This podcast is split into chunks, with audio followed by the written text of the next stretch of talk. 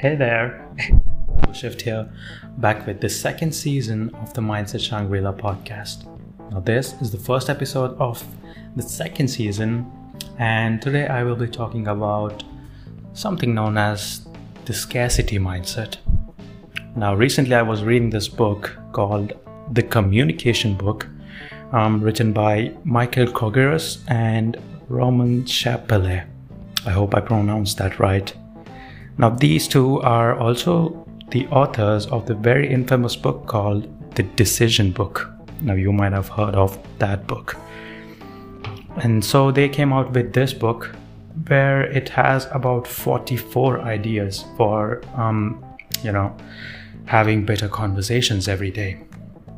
In that second chapter, I read about this um, using this trick called scarcity, wherein if you notice not just everyone around you or other people, but yourself, that you rather would not lose something than take a chance to gain something.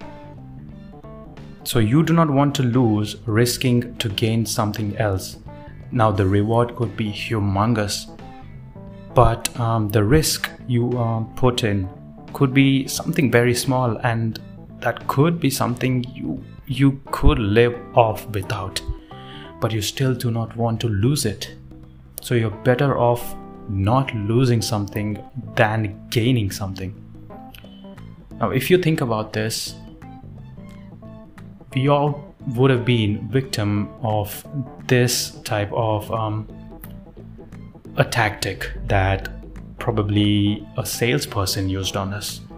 Like they explain the things that we're going to lose if we do not take uh, a particular action or a particular purchase. If we do not make that purchase, we're going to lose something that we already own. Now, we do not want to lose anything that we already have.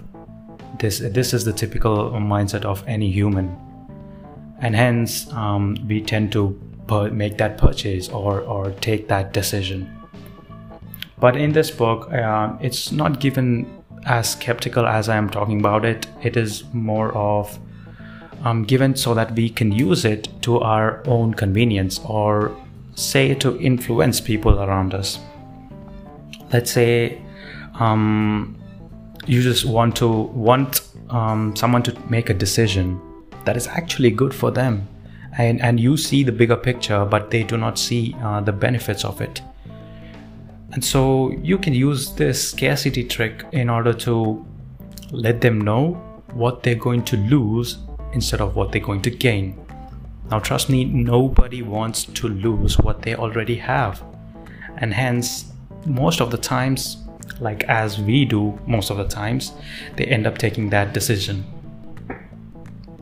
now, I do not encourage you to use this for um, your own greed or, or uh, persuading someone to buy something that they do not need either. That that is, um, say, very inappropriate to use this kind of trick. I know we've been um, used upon, but still, I do not encourage you to um, do this for your own your own good. And so, if you really think that okay this person is going to benefit from this then you can um, actually use this trick